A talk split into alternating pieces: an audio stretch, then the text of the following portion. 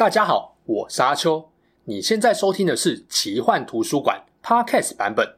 如果你想要观看有搭配精美图片与文字的影片，欢迎到 YouTube 上搜寻奇幻图书馆。诚挚邀请你订阅我们的频道哦。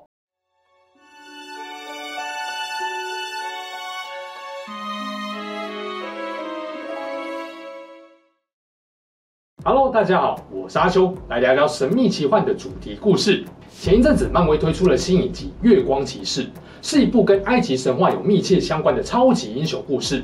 如果你对于埃及神不是很熟，那这部作品应该有机会引发你对于这块的兴趣。就好像漫威的《雷神索尔》电影也开启了许多人对于北欧神话的兴趣一样。不过这期不是要特别跟大家聊《月光骑士》里面的剧情内容，而是要聚焦在埃及神话这块，让大家更了解出场的主要埃及神到底是什么来头。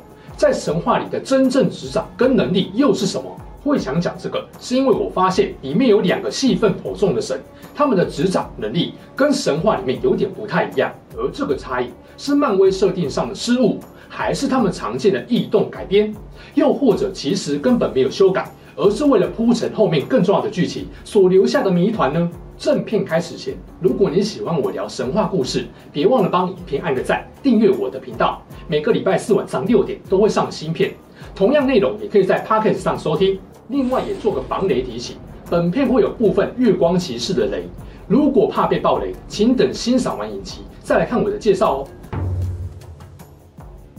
首先厘清一个基本概念，漫威漫画对于地球人类的神话是采用一种比较科幻合理的态度来解释。例如《雷神索尔》里面的奥丁、洛基、索尔、瓦尔基利这些神，其实是一群来自外太空、名为阿斯加维度的外星人。同样的逻辑，《月光骑士》里面的埃及神当然也是，设定上是来自宇宙中名为赫里奥波里斯维度中的外星人。不过跟北欧神不太一样地方是，漫威的埃及神基本上不太喜欢亲自造访地球，而是选择在自己的居住地进行意识传输来探索宇宙。体现在《月光骑士》影集里，就是所谓的找化身。几乎每个能够自由活动的埃及神，都能找到一个愿意跟自己定下口头契约的化身。影集中赋予男主角力量，让他成为月光骑士的，是埃及神话的第一代月神孔苏。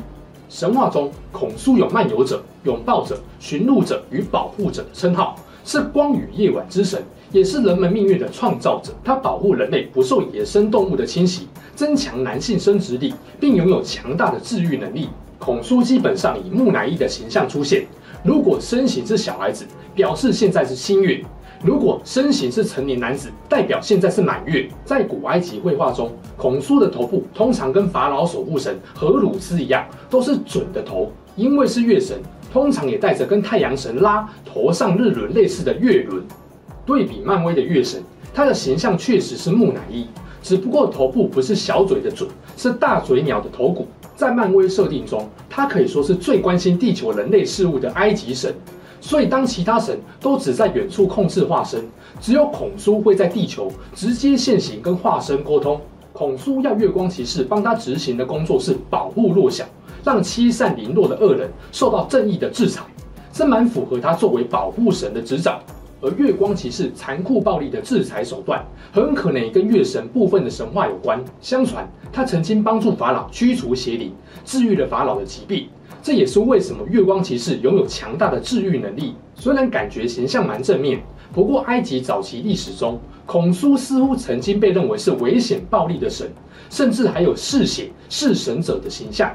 我想，漫威大概是参考了多种历史跟神话记录，把几个鲜明的特点抓出来，进而改编成漫画跟影集的月神形象。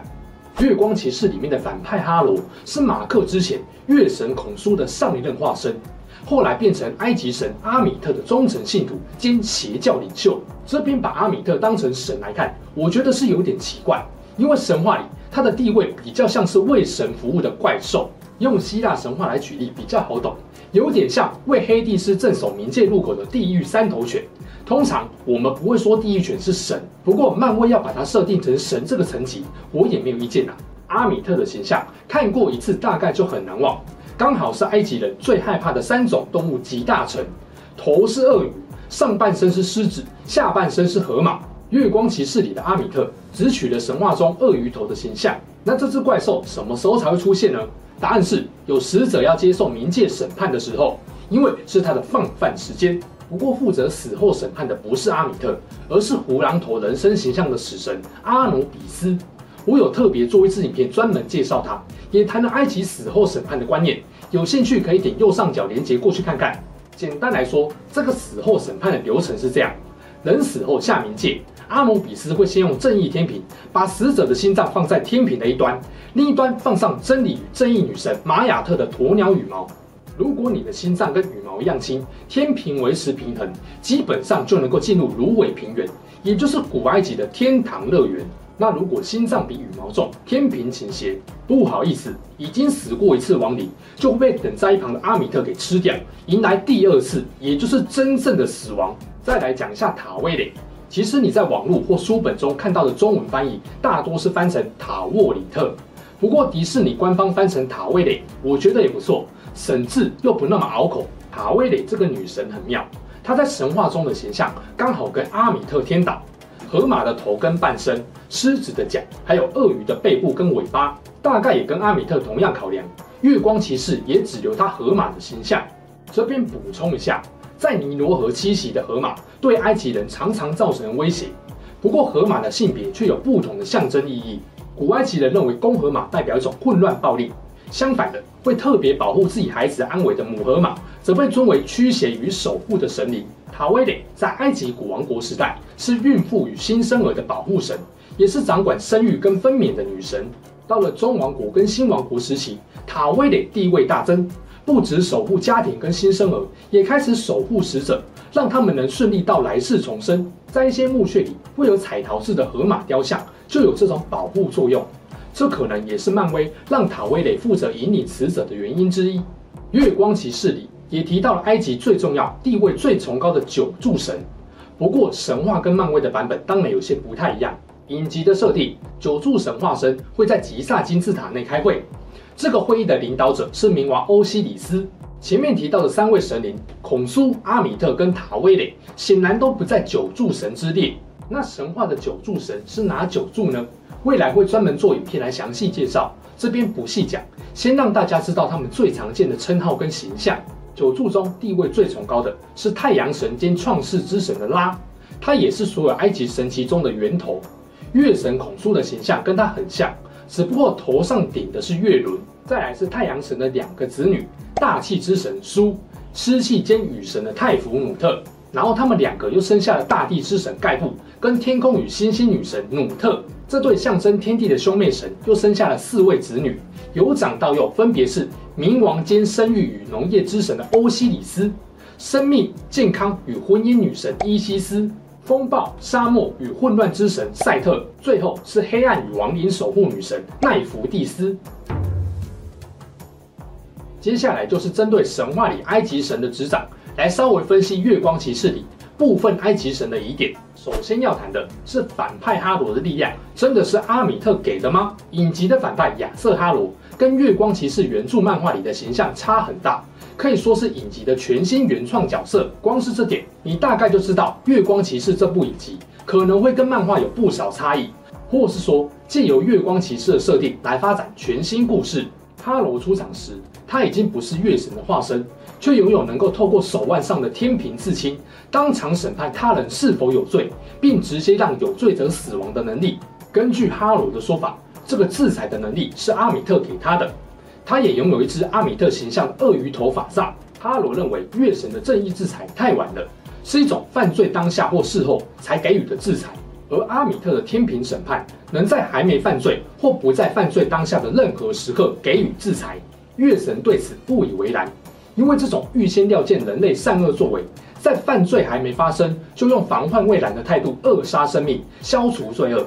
并不是正义，而是自私跟自大。而且说穿了，最终被审判有罪的人，灵魂都将被阿米特吞噬。所有的黑暗罪恶进一步让阿米特力量更强大，强大到可以跟众神对抗。这很显然不是真心为了公理正义才做的审判与制裁，而是别有用心。在这样的设定下，月神跟月光骑士就有了对抗反派哈罗跟阻止阿米特复活的理由。然而，哈罗这个天平审判的力量，真的是阿米特给的吗？前面介绍阿米特时就说了，其实他只负责在审判后吃掉有罪者的心脏，让他们迎来真正痛苦的死亡。负责执行审判的应该是死神阿努比斯才对。这就好像中国古代刑场，不让判官，而是让刽子手来判断谁有罪，谁该死。其实是很不合理的。当然，你说这不是真正的神话故事，漫威也只是借神话设定来用。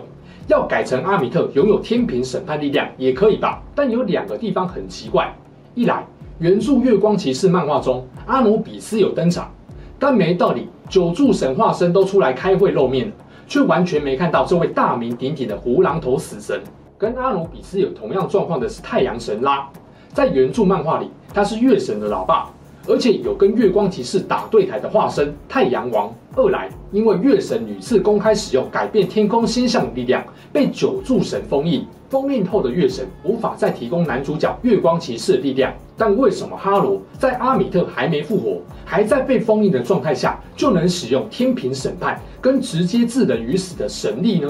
讲到这边，大家应该也知道我想说什么了吧？我自己在猜啊。哈罗力量很可能不是阿米特给的，而是阿努比斯给的。很可能他是阿努比斯的化身。这样一来，他能够对活人使用天平审判就说得通了。而且他影集里面两次召唤出来杀马克的怪物，形象明显就是胡狼。我实在很难不怀疑死神阿努比斯跟本剧完全无关。事实上，塔威雷在影集中的职权。也是我怀疑《月光骑士》影集在隐藏阿努比斯的原因之一。塔威雷在第四集出现，场景是主角被哈罗枪杀后，他在冥界驾驶阿泰特驳船，要在抵达芦苇平原之前进行正义天平审判。神话中这个审判当然是由阿努比斯来做，而且《月光骑士》二零一六年的漫画《死亡与重生》里面，在冥界当船夫载马克的也是阿努比斯。这样看，影集中塔威雷做的事情不是原本他该做的工作，而且第五集有一幕是塔威雷拿了一叠类似替死者解说这趟旅程目的的说明书，但他对于迎接死者的流程好像不太熟悉，这让我感觉塔威雷很可能只是代理别人的职务。假设阿努比斯在故事中存在，那么影集中完全没有交代他，有两种可能：一种是漫威要把他的戏份完全砍掉。分给阿米特跟塔威雷，另外一种是要隐藏，让他下一季再出场。而这种操作，漫威在雷神索尔电影里面就用给你看了。冥界女王海拉第三集才以大反派现身。讲到这里，我只能合理猜想，真正的大反派另有其神，不是阿米特，而是阿努比斯。至于阿努比斯为何会成为大反派，他跟阿米特、月神孔苏之间的关系又是如何，就等未来。看漫威怎么解释了。又到了影片尾声，有两点小节想跟大家分享。第一点，不要把漫威当成神话正史来看，这其实是说给对神话不熟的人听的。漫威的一些超级英雄故事，确实增进了大家对于北欧、希腊或埃及神话的兴趣，但千万不要抱着错误期待，认为漫威告诉你的神话常识都是对的。事实上，漫威只是借了神话设定。来创作超级英雄故事，故事的目的是娱乐，不是让你学习。任何二创、三创的故事，都很常会借用或改编宗教或神话的设定。在看这些东西时，如果你已经有先备知识，去思考新故事如何改编，会是很有趣的地方。那如果你对这些宗教神话的概念很不熟，也可以事后去找一些资料来帮助你了解更多。最快乐的不是沉浸在看故事的当下。而是看完后自己去搜寻相关的补充资讯，或看别人怎么评价这个故事。《月光骑士》这部影集，其中一个核心概念是罪罚审判与正义制裁的概念。简单来说，就是我们怎么推断一个人是否有罪，怎么评判一个人是不是坏人，以及如何给这些恶人制裁。在法律跟道德领域，这个问题可以说是数千年以来争论不休的问题。虽然不太可能有定论，却很值得反思。不管是神话还是影集，这些神在判定人类是否有罪时，是用怎样的标准来评判？其实没有人真的知道。就算有神在地上代理人，替神传达旨意，并白纸黑字写出来，我们又怎么知道神一定会公正的执行，毫无私心呢？要解决这样的困惑怀疑，宗教力量是不可或缺的。而所谓的宗教，其实就是建立在信徒对于神或教育的信任上。这股信任或信仰，又是建立在人类明白自己渺小无知，以及对未知力量的敬畏上。当然，这种非理性的信仰，容易产生哈罗这种邪教领袖。所以，也有不少人认为，罪罚应该建立在有明确依据的白纸黑字上，俗称律法。其实，在影集里面，阿米特跟孔叔执行正义制裁的方式，就有点类似神罚跟律法之争，各有优缺点。不过讲这些只是我看完影集的部分思考，也没有要对大家说教或传递什么独特价值观，所以就点到为止啦。总之啊，还蛮开心，漫威把月光骑士拍成影集。毕竟在世界知名神话里，埃及神话是我认为最具有神秘感、最有特色的一个。不过以往相对来说，大家其实比较不熟古埃及的神。经过这次影集的推广，想必也能够让这个比印度、中国、希腊或北欧更古老的神话传说，在大家心中占有更多的分量吧。